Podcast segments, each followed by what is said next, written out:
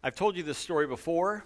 Uh, if you're new around here, you probably haven't heard, so I'm going to tell it to you again. Uh, when I was in college at Lincoln Christian College, we had to go to chapel twice a week. Now, when I say we had to, I meant like they took attendance. We had to go twice a week to chapel. And so we would get together for worship in the chapel. We'd have a time of worship and praise. And then one of our professors, whether seminary or college professors, would get up and preach a message every single week, uh, twice a week. So this one member, memorable sermon I remember hearing uh, was from Dr. Robert Lowry.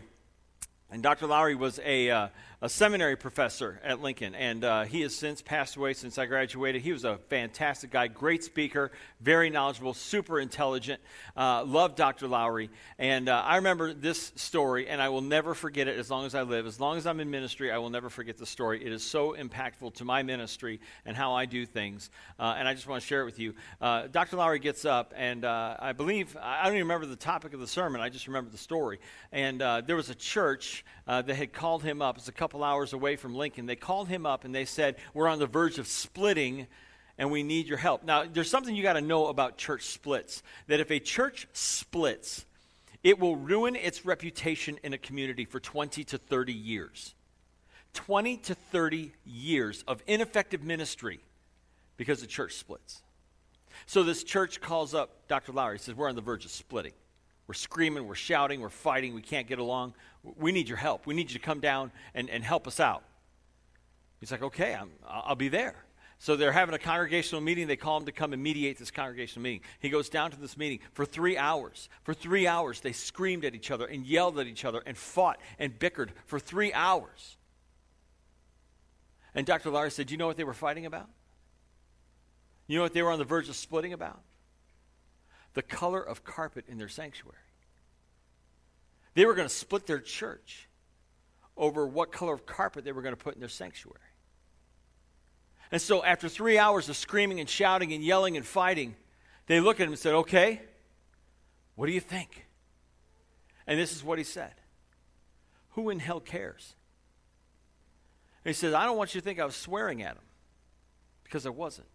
I was asking a legitimate question who is burning in hell right now that cares about what color of carpet you have in your sanctuary?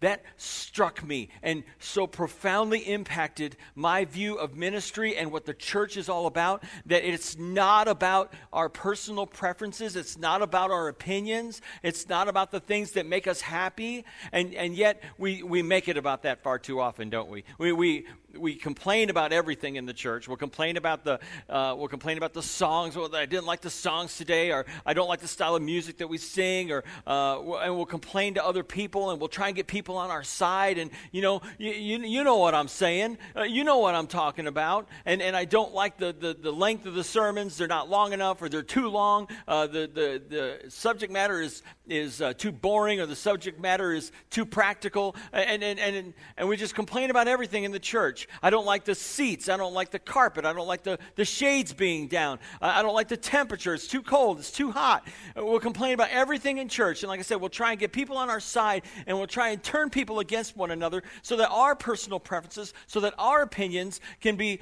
uh, satisfied. Or, or if, if we're not complaining out loud to everybody else and if we're not you know trying to get people on our side and creating factions and division then we'll get real passive aggressive Fine. The elders want to make that decision? Oh, I'll come. But I'm not putting a dime in the offering plate or online giving, which I don't like either. Or we'll sit there with a scowl on our face and our arms crossed, not mentioning anybody now, I'm sorry. It's just, you know, just we'll sit there with our arms crossed, a scowl on our face, and we just won't participate.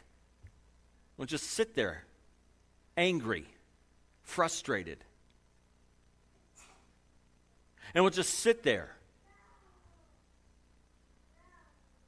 And we won't worship. We'll just stew. And so we do this. And we're, we're so bent on getting our own way and so insistent on our personal opinions and our personal preferences that we'll go to extreme lengths of even dividing God's church in order to get our way, to get what we want.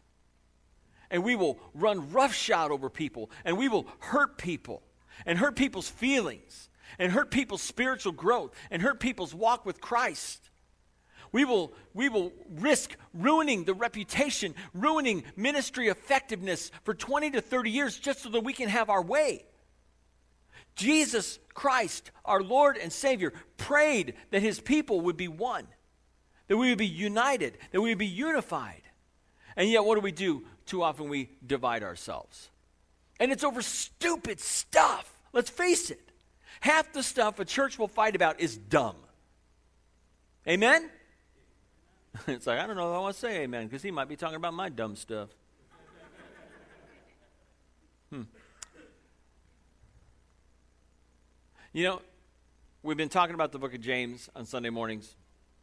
We've been talking about uh, where the rubber meets the road, the intersection of faith and life. We're talking about that place where faith and life intersects and how uh, real life is, is a, how our faith is applied to our real lives and how we live this out each and every day and the importance of living out our faith. As followers of Jesus Christ, we are called to live out our faith. It is not something that we just give lip service to. It's not something that we just show up on a Sunday morning every once in a while or show up even on a Sunday morning every week uh, and just kind of go through the motions of being a Christian and go through the motions of being a follower of Jesus.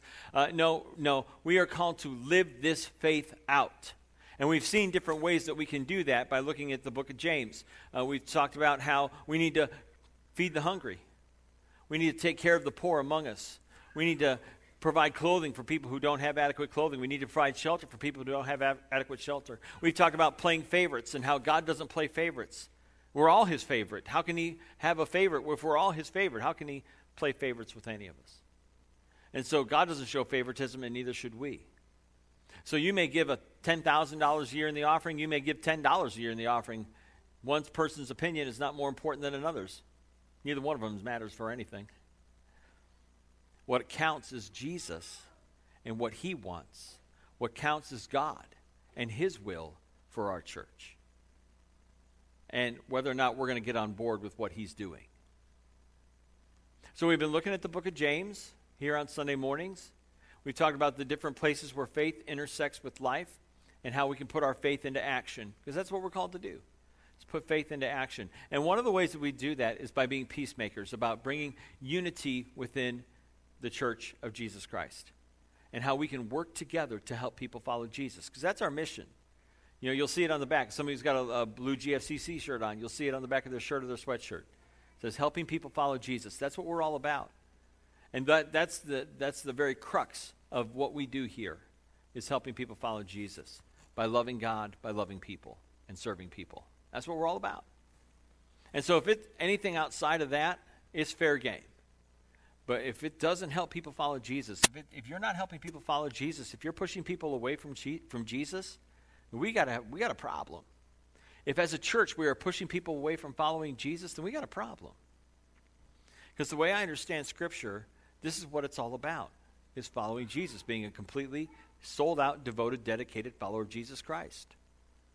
And sometimes that means that we don't get our way if it gets in the way of what Jesus wants. So this morning, we're going to look at James chapter 3, verses 13 through 18. And we're going to talk about unity. And we're going to talk about division. We're going to talk about two kinds of wisdom for the next few minutes. And these two kinds of wisdom uh, one is heavenly, one is earthly. One is heavenly wisdom, one is human wisdom. And we're going to talk about the difference between them and what kind of wisdom we need to have and what that kind of wisdom leads to. So this morning, if you'll grab your Bible, turn to James chapter 3, verses 13 through 18. If you didn't bring a Bible, you can grab one out of the chair in front of you. It looks like this. It's on page 855 as we continue in the, our study of the book of James. James 3, we're going to look at verses 13 through 16 first, and then we'll look at verses 17 through 18. And there are 15 attributes of wisdom and you're like, oh man, does this sound boring? It's not. It's pretty exciting, actually. We're going to go through them pretty quick. There's seven attributes of human wisdom and eight attributes of, er, of heavenly wisdom that we're going to talk about. And then we're going to get real practical and talk about what that means for us as a church. So that's where we're going. Let's look at verses 13 through 16 of James chapter 3. It says, Who is wise and understanding among you? Let him show it by his good life, by deeds done in the humility that comes from wisdom. But if you harbor bitter envy and selfish ambition in your hearts, Do not boast about it or deny the truth. Such quote unquote wisdom does not come down from heaven, but is earthly, unspiritual, of the devil. For where you have envy and selfish ambition, there you find disorder and every evil practice. So, like I said, there are seven attributes of human wisdom that I want to just kind of touch on for a few minutes. Seven attributes of human, human wisdom. The first is bitter envy. Now, the word for envy can be used in a positive or a negative connotation in the New Testament. The word envy can mean zealous or committed. The word that is translated as envy can be zealous or committed, that I am uh, committed to Jesus and I have a, a, a deep commitment to Jesus. But it can also be used negatively when it comes to jealousy or envy. That if I'm jealous of someone else, if I'm jealous of their position, if I'm jealous of their power, if I'm jealous of their status within the church, well, that's human wisdom. And that's not heavenly wisdom. And so when we have this uh, bitter envy and we're envious of others and we're jealous of other people, that's when we can start to cause division in the church. It starts with bitter envy. So if I look at somebody and go, man, I really wish I had what they had their status, their power, their position. If I, I really wish I had what they had, I wish I could be like them uh, because I want that kind of influence, because I want that kind of power then we can start to cause division in the church. We start drawing people to ourselves, we start creating factions. The second one uh, is selfish ambition. And selfish ambition uh, is, again, it causes division in the church. Uh, Aristotle said that self, this word, he used this word for selfish ambition, the Greek word for selfish ambition, to talk about political fighting, partisan political fighting. Boy, how timely is that? You want to talk about causing division? You want to talk about a divided nation? Boy, turn on the news. Scroll through your Facebook feed. My goodness, it is ugly out there. It is really, really ugly. We are, and, and so this is the word that James says uh, is human wisdom, this idea of selfish ambition that leads to political partisanship, that leads to division in the church. That when this is brought into the church, this selfish ambition, it's all about what I want, it's all about what makes me happy, it is about my personal preferences and my opinions. And when that happens, we can cause division in the church. The third one is that this kind of wisdom is earthly. In other words, it is not heavenly wisdom, but rather it is earthly wisdom. And I don't know about you, but human wisdom that is not heavenly means I don't want anything to do with it. If it doesn't come from heaven, why would I want anything to do with it? If the church is supposed to be a little slice of heaven on earth, and I believe that it is, I believe that the church should be a, a little slice of heaven on earth. And too often, when we want our own way, when we want our own things, when we want our preferences and our opinions to matter the most, and when we have selfish ambition, and when we have bitter envy, we make the church hell on earth instead of heaven on earth. And it shouldn't be that way. So if we are causing division, if we are creating factions, we are making the church hell on earth. Shouldn't be that way. Fourth one is this kind of wisdom is unspiritual. In other words, it's human wisdom. Again, he's describing human wisdom, unspiritual. In other words, it's not of the Holy Spirit. And again, if it's not of God's Spirit, if it is not of the Holy Spirit, I don't want it. That's not the wisdom I want. My human wisdom is flawed, my human wisdom is sinful. But God's wisdom is perfect. And we'll see that in just a few moments when we look at the eight attributes of heavenly wisdom. So, this is a wisdom that is not of the Holy Spirit. In fact, this, the next one is, number five, is it is of the devil. Now, right there means I don't want human wisdom. If human wisdom that leads to division, that leads to fighting, that leads to partisanship, that leads to factions, that leads to disorder and division and uh, disunity, if that is the kind of wisdom that leads to that, that is of the devil. And I don't want that. I don't want anything to do with the devil. Neither should you. So if this kind of wisdom leads to division and that is of the devil, what does that tell you about division in the church? Where does that come from? Number six, disorder. This kind of wisdom leads to disorder. uh, division, discord, disorder. God is a God of unity. Jesus prayed that the church would be one as he and the Father are one. So God wants unity in his church. Jesus wants unity in his church. He wants us to come together to lay aside our personal preferences and opinions and things that can divide us and stand together on the essentials of his word, to stand together on the essentials of truth, to stand together on the essentials of faith, of loving God by loving people and spreading the gospel. That's what we are to be united in. And everything else just kind of falls by the wayside. It doesn't mean you won't have opinions, it doesn't mean that you won't have preferences. It means that other people matter more. We'll get to that in about two seconds. The last one is every evil practice. Every evil practice, and again, this goes back to division. People will do whatever it takes to divide, and it's usually a power grab. I want more power in the church. I want more power. I want more influence. I want more people to listen to me. I want more people to take my side. And so it leads to every evil practice gossip, slander, lies, backstabbing. All these things that create division, or every evil practice that creates division, comes from human wisdom. I don't want anything to do with it. But what I do want is heavenly wisdom. And there are eight attributes of heavenly wisdom that James lists. We'll go through these real quick. Look at verses 17 and 18. But the wisdom that comes from heaven is first of all pure, then peace loving, considerate, submissive, full of mercy and good fruit, impartial and sincere. He says that peacemakers who sow in, pre- in peace raise a harvest of righteousness. That if you want God to consider you righteous, be a peacemaker. So let's look at these eight attributes of heavenly wisdom. Uh, the first is that it is pure. Heavenly wisdom is pure, it's a singleness of mind and spirit a singleness of mind and spirit and purpose. Singleness, unity. It is pure, it is unadulterated, it is not polluted by our own desires and our own preferences and our own opinions. Rather, it is singleness of mind and purpose. That is pure wisdom that comes from heaven. The second one is it is peace loving. Now, I don't want you to think that conflict is a bad thing. Sometimes you need conflict. Think about a pond for just a moment.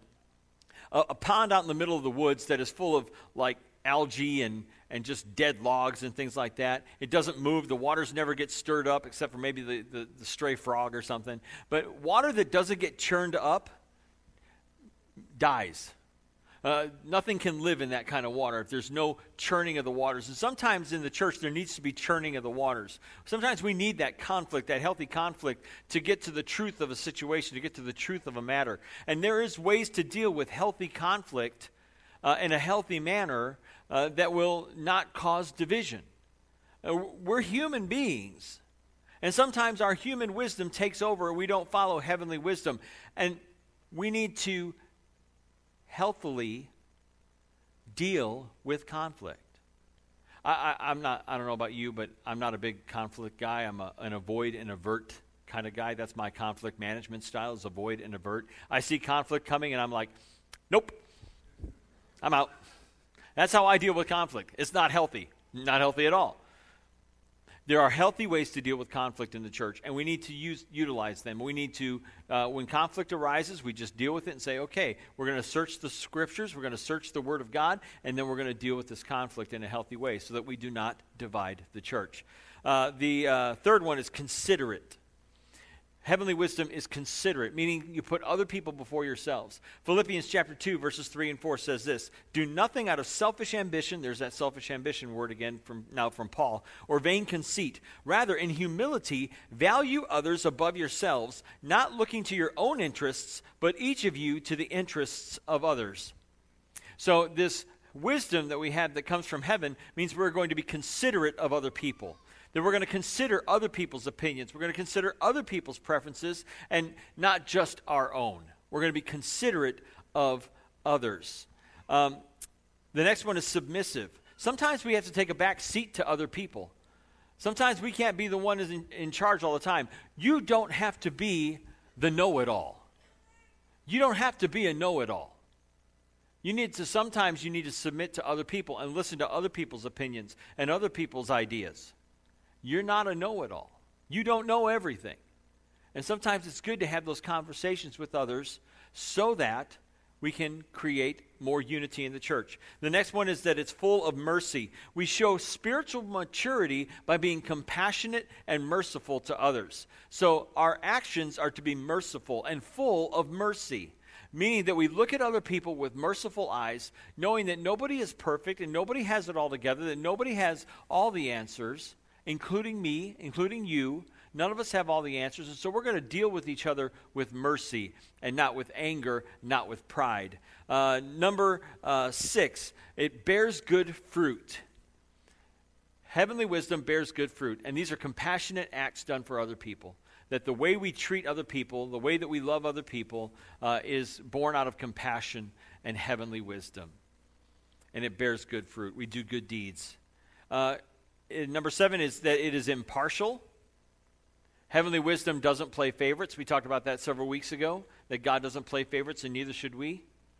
So it is impartial. Uh, we don't show favoritism to anyone, we are considerate of everyone. Uh, and the last one is sincere. In other words, heavenly wisdom is not hypocritical. It is the real deal. It is the genuine article. It is authentic. So that is heavenly wisdom. Those are the eight attributes of heavenly wisdom. So, what does it all mean? What does it all boil down to? What it boils down to is this we need to be a peacemaker, not a peace breaker. This is what it's all about. When it comes to the church, when it comes to your place in the church, your position in the church, it says the peacemakers who sow in peace will reap a, a harvest of righteousness. Peacemaker, not a peace breaker. So, on a practical level, the way this works is if you are causing division in our church, you need to stop.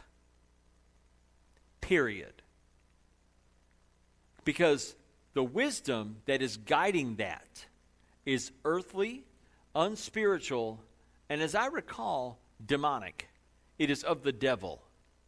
So if you are causing division, if you are looking to cause division, if you are looking for uh, opportunities to divide people, if you are trying to draw people to yourself in order to uh, have uh, your opinion or your preference uh, uh, have more influence and, and to get your way, if you are doing things, if you are undermining Christ's church and the unity of Christ's church in order to get your way, get out of God's way. Be a peacemaker, not a peace breaker. And if you know of someone who is causing division, if you know of someone who is gossiping and backstabbing and, and doing all those things and trying to create factions and division, if you know of someone who is doing that, get them to stop. Because as I read the New Testament, there is like one reason that Paul says to kick somebody out of a church, and that's found in the book of Titus. And what Paul tells Titus is warn a divisive person once, warn them a second time, and then have nothing to do with them. So if you're going to try and divide the church of Jesus Christ here at Griffith First Christian Church, if you're going to try and divide Jesus' church here, you're going to get a warning. And then you're going to get a second warning. And then you're going to get kicked out. I, I, I do not take church discipline lightly. I do not take kicking people out of church lightly. Uh, I don't want to kick anyone out of the church. Hey, we want everybody here, right? We want everybody to hear the gospel. We want everyone to be growing in their faith. But if you're going to try and divide the church, like I said, it takes 20 to 30 years for a church to get over a split. And if you're thinking about splitting our church based upon some kind of preference or opinion of yours that you think, oh, this needs to be done my way or it's the highway, then take the highway.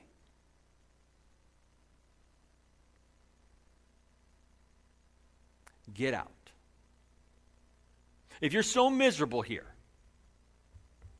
I hate to say this, but if you're so miserable here that you want to divide the church, if you're so miserable here and you just got to get your way, get out. We don't need that kind of division. We are united in purpose behind heavenly wisdom to reach the lost for Jesus Christ and to help people follow Jesus. And if you're looking to cause division, if you're looking to divide people and cause factions and divide the church, you are not helping people follow Jesus. In fact, you're going to destroy the ministry effectiveness of GFCC for generations. And I will not let that happen. Just ask yourself the question that Dr. Lowry asked when it comes to your personal opinion, when it comes to your personal preference, and you're looking to divide the church, who in hell cares about what color the carpet is, or how comfortable your chair is, or whether the shades are open or not, or whether the temperature is too hot or too cold, or the songs are too fast or too slow? Does anyone that is burning in hell care about your opinion? Now, there are some things worth going to the mat over, there are some things worth fighting over. Jesus died for a reason. There are essential matters of our faith that we should wrestle with and that we should wrestle with each other with. But if it's not an essential matter of the faith, if it is an opinion, by all means, take a back seat. You don't know it all, you don't have all the answers, follow some heavenly wisdom, or get out.